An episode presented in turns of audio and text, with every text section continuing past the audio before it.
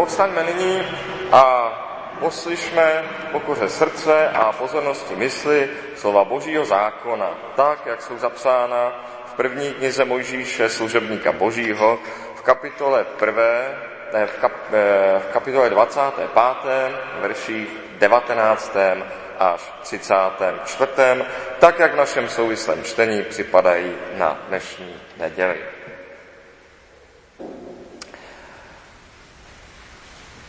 Toto je rodopis Abrahamova syna Izáka.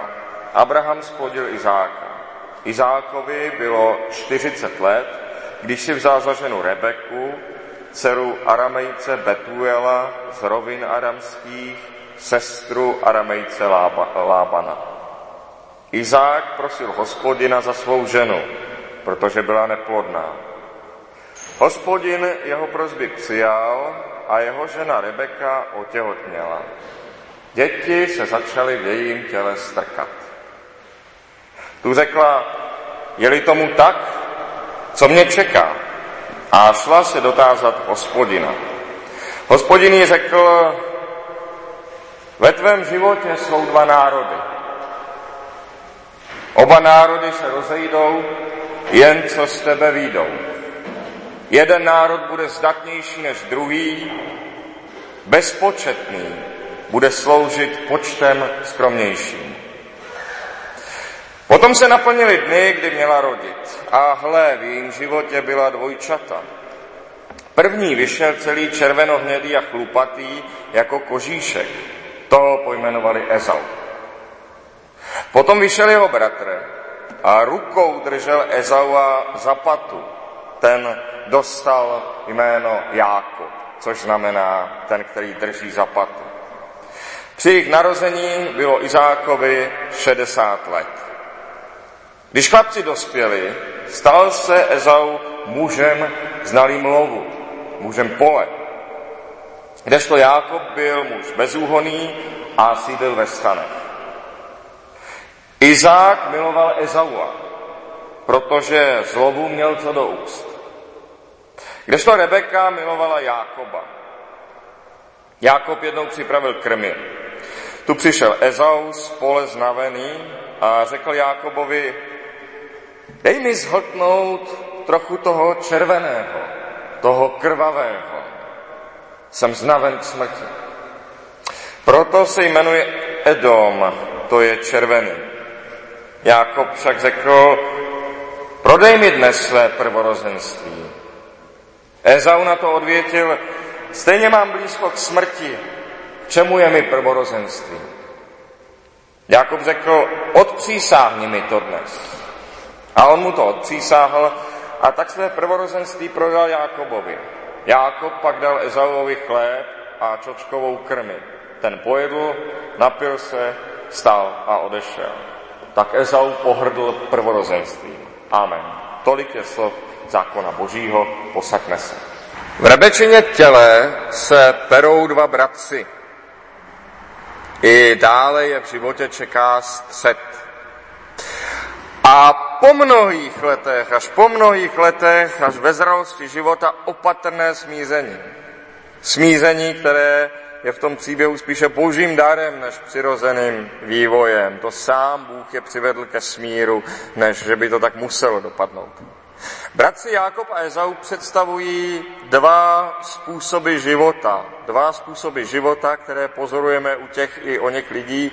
Dva způsoby života, které se někdy perou i v nás samých. A to sice tyto dva. Ezau žije okamžikem, naplno jedním okamžikem. Jákob dovede na chvíli zapřít sám sebe, v jeden den zapřít sám sebe, aby později získal mnohem víc. Dva způsoby života. A dopředu je jasné, kdo bude mít nakonec navrh. Dopředu je jasné, který ten způsob je úspěšný. Vždyť Rebece to sdělí sám hospodin, když se jde dotázat. To je nezvratné. A doteď je to skutečně vidět na celých národech, které jsou tam zmíněny, a kmenech, podle jejich způsobu obživy, to s nimi dopadá obdobně. Lovci jsou na tom vždycky hůře než pastevci. Vždy jsou že jsou na tom vždy hůře než pastevci. Protože lov je nepochybně strhující. Pokud se, a pokud se podaří, pokud to vyjde, pokud to zvíře ulovíte, tak máte v jednu chvíli hojnost skvělého jídla, zvěřiny. Ale výsledek je vždycky nejistý a úspěšnost slovu není nikdy moc velká. Nikdy nebyla a není ani dodnes, ani technika na tom moc nezmění. I dnešní myslivec s pravdě skvělou puškou se stejně často zlovu vrací s prázdnou. Nemá to jisté, že něco střelí. Lovecké kmeny jsou také věčně hladové, jsou vždy nepočetné, vždy zaostalé, věčně na pokraji vymření. A popravdě řečeno, lovecké kmeny ani ve skutečnosti neživí lov, i když si říkají lovci, lov není to, co by je reálně živilo, udržovalo při životě, ale živí je spíše tak ty bobule, kořínky, co pozbírají ženy a děti v době, kdy jsou muži na lovu.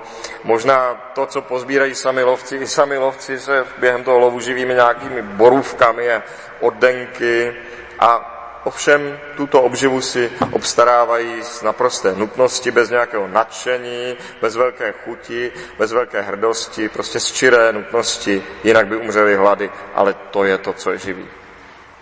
Lov ve skutečnosti je spíše na přilepšenou, spíše, aby se občas mohl udělat svátek. Náš myslivec, náš lovec tohle ví moc dobře, jeho rodina tedy má pro jistotu nachystáno k jídlu i něco jiného, kdyby náhodou táta nic nepřinesl z toho lesa, což se stává. Případně naopak rodina má nachystáno místo v mrazáku na to množství masa, co se najednou objeví.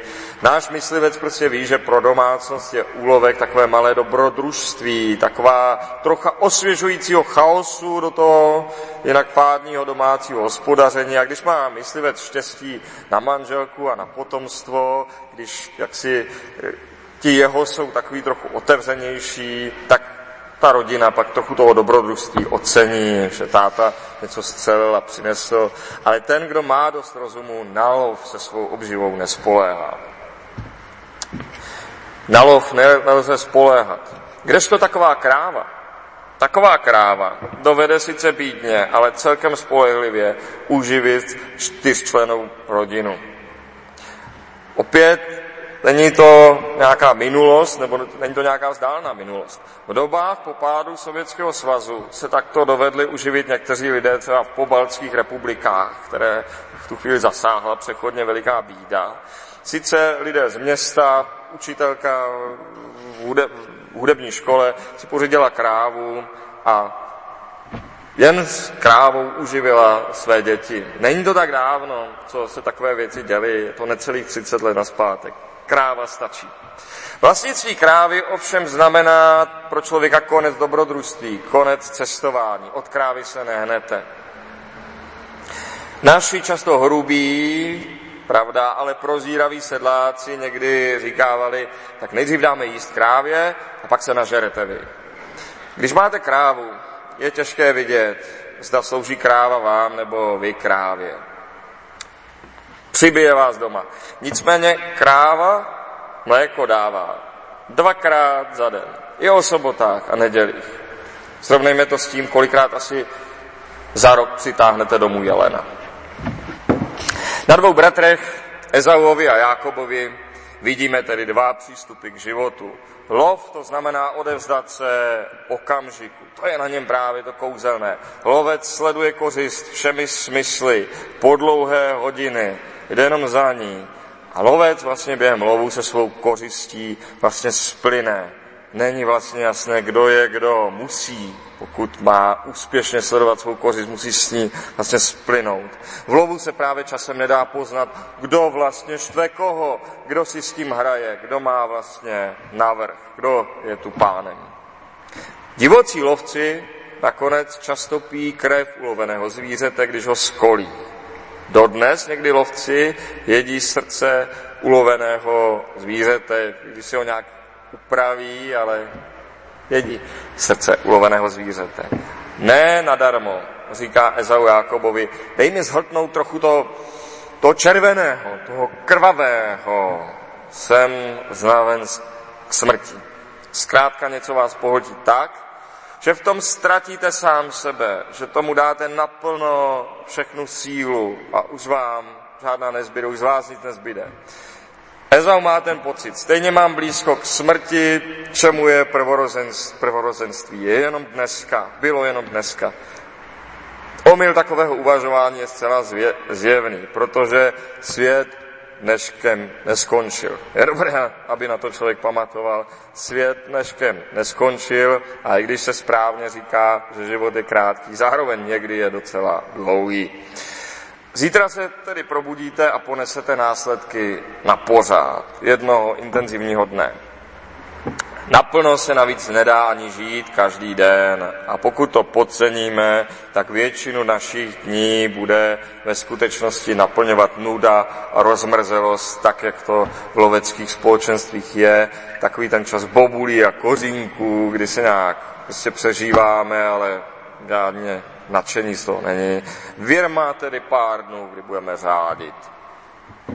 Jakobovo pastevectví naproti tomu znamená odepřít si trochu nebo více pohodlí, odepřít si trošku okamžitého potěšení, kvůli ovšem něčemu, co člověk dodělá třeba až za týden, co bude až za týden hotové, ale právě proto, že se tomu věnoval týden práce a ne den, tak je to velkolepé, tak to dělá dojem. Jakobovo pastevectví znamená dělat denně něco, co nevypadá moc lákavě, co je takový dílek, ale už za tři měsíce se složí do skládačky a přinese působivý výsledek. Ně, přinese něco, na co se dá postavit, na co se dá v dalších letech stavit, k čemu se dá přidat další a další stavební kámen. V Jakobovi a v jeho způsobu života je pravdivé poznání, že trvalejší spokojenost pro člověka, hlubší touha člověka, hlubší přání člověka je něco znamenat. Přesně řečeno být potřebný, být pro někoho potřebný, být pro více lidí potřebný. Ze všeho na světě tedy usiluje Jákob o prvorozenství, proto se tak mnoho snaží získat prvorozenství. Aby jde o to, aby jednou po smrti svého otce až jemu samotnému bude třeba 70 let. A aby v tu chvíli byl jako prvorozený správcem domu. Aby byl největším ve svém domě, aby byl správcem svého domu. Aby byl autoritou, na kterou se lidé dívají, co řekne, od které čekají řešení, když sami nevědí, aby byl autoritou, o kterou se lidé mohou opřít, která druhým dává určitou jistotu, která za druhé odpovídá, ručí, ano, aby byl autoritou, kterou lidé poslouchají bez nucení, protože jeho slovo považují za správné. A na to samozřejmě, aby se člověk tímto stal, aby byl uznáván.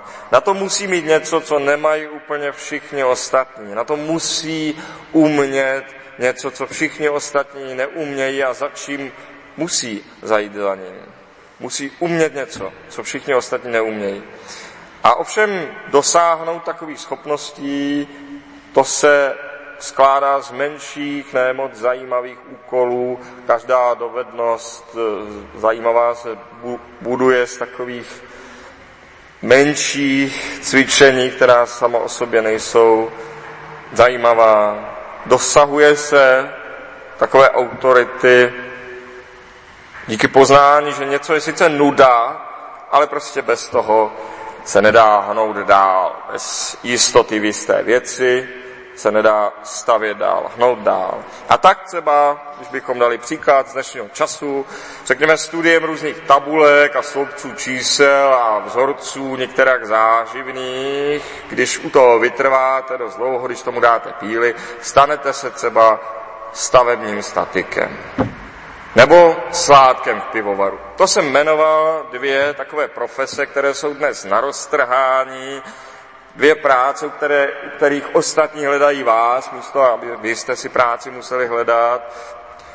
Práce, které přinášejí hezké živobytí, i když zrovna u těchto dvou profesí, statik nebo sládek, nikdo asi jako dítě nesní, kdo asi v šesti letech neřekne, že by tohle chtěl dělat. Tomu právě ta cesta odříkání z tého, z toho sebezapření. Obdobná cesta k autoritě vede skrze poznání, že něco samo o sobě zase není tak složité, tak komplikované. Sice. Ale je složité, je obtížné to dělat rychle. Bez chyb, bez přemýšlení, na poprvé. Taková je povaha většiny řemesel. Většina řemesel, těch úkonů v nich, zase není tak těžká na pochopení a málo kdo ve skutečnosti je nešikovný, i když si to o sobě myslí. Je velmi málo lidí, kteří by nezvládli nějaké řemeslo. Podívejme se, mnoho Čechů si dosud dovede udělat na domě většinu věcí nějak samo, jenomže právě, kdo to někdy zkusil, ví, že potiše v tom udělat to správně hned na poprvé, bez jaksi zkaženého materiálu, bez toho, že to musí člověk třikrát předělávat. Že je problém, pokud něco člověk dělá sám, udělat to za týden a ne za půl roku. Že problém je kouknout a vidět a ne nad tím muset dlouho koumat. Právě této schopnosti toho člověk dosáhne jen stále stejným trpělivým opakováním téhož úkolu, než mu to přijde do krve takovému se pak říká mistr, u takového právě říkáme, to je starý praktik, praxí získal tu schopnost. Už to dělá revou zadní. Náš příběh nám však neukazuje, kdo je dobrý a kdo zlý. Příběh těch dvou bratrů, srovnání těch dvou bratrů neukazuje, kdo je dobrý a kdo je zlý. Ukazuje nám spíše, co funguje, jak věci nutně musí dopadnout že jinak dopadnout ani nemohou. Ezau tedy se svým přístupem pro jeden okamžik pohrdl prvorozenstvím, tedy pohrdl budoucností. Ezau pohrdl budoucností, žil jenom teď, pohrdl budoucností, ale budoucnost vždy patří Bohu. Budoucnost je vždy boží. Ezau pohrdl zaslíbením, které měl dané ve svém prvorozenstvím, a tedy pohrdl z těch tří nejdůležitějších věcí pohrdl vírou a pohrdl nadějí.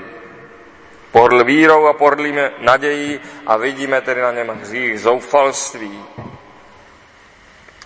Když nám zcela chybí sebeovládání, trocha sebezapření, sami víme, že to nemůže dopadnout dobře, že náš život k ničemu dobrému nemíří. Sami si vlastně přejeme svou zkázu.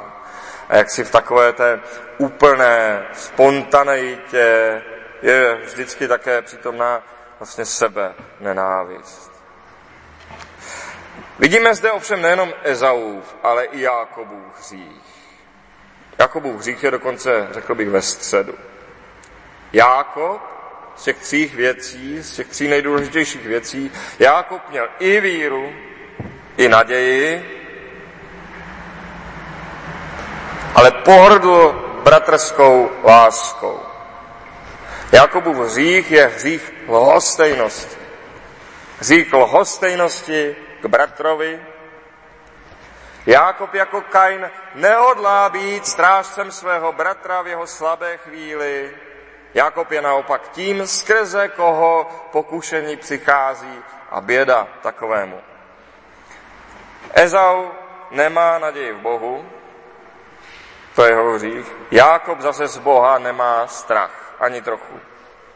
Jákob později, o dvě kapitoly dále, podvede starého slepého otce. Myslím, že je těžko najít lepší příklad toho, co znamená nemít strach ani z Boha, nemít strach ničeho. Většina Jakobova příběhu je pak příběhem trestu za jeho jednání a příběhem pokání.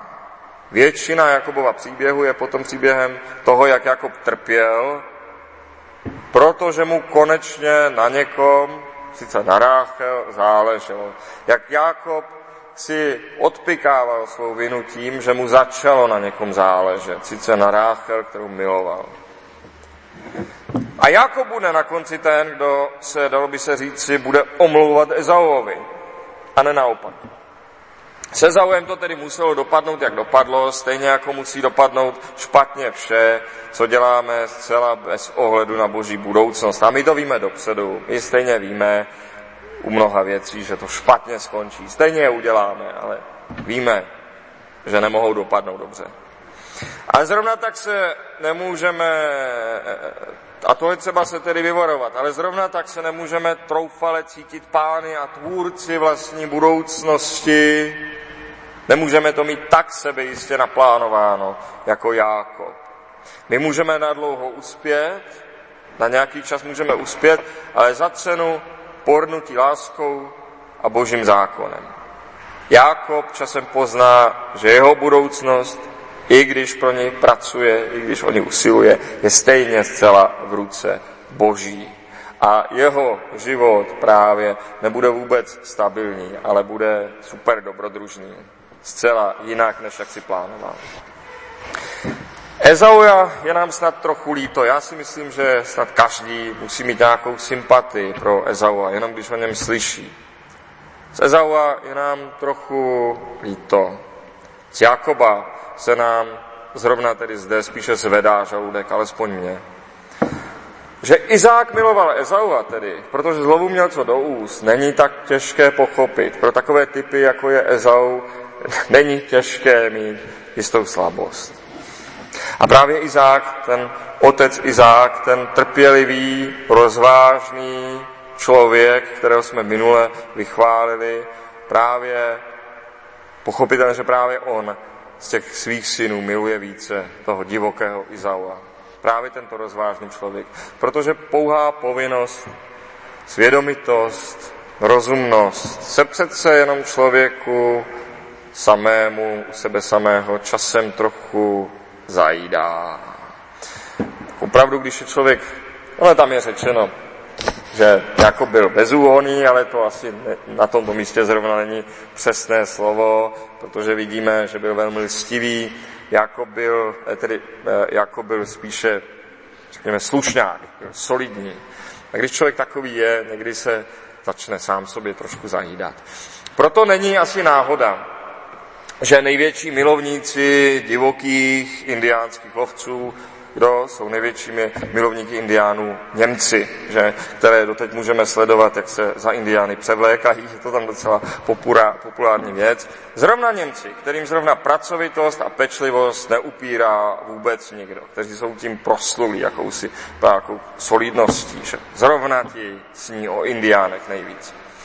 Jákob jehož pokornou a Eh, jehož pokoru a vědomí služby jsme minule chválili a doporučili, všimněme si, přece jenom touží od Ezaua doslova ochutnat trochu té divočiny.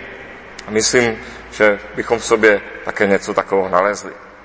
A proto, jako Bůh dovede celý příběh Jákoba a Ezaua k opatrnému smíření na konci, k vzájemnému uznání mezi bratry. To samé lze doporučit i nám.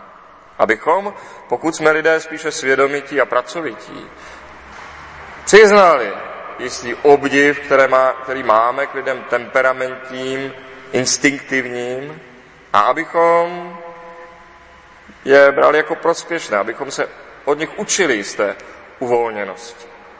Naopak, pokud jsme milovníky hlubokých zážitků, silných citů, milovníky dobrodružství, abychom přiznali obdiv k lidem stálým a pečlivým. Abychom přiznali i to, že spíše na nich stojí svět.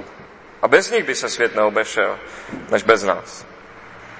A abychom se přiučili u nich jisté kázně, bez které nejde fungovat.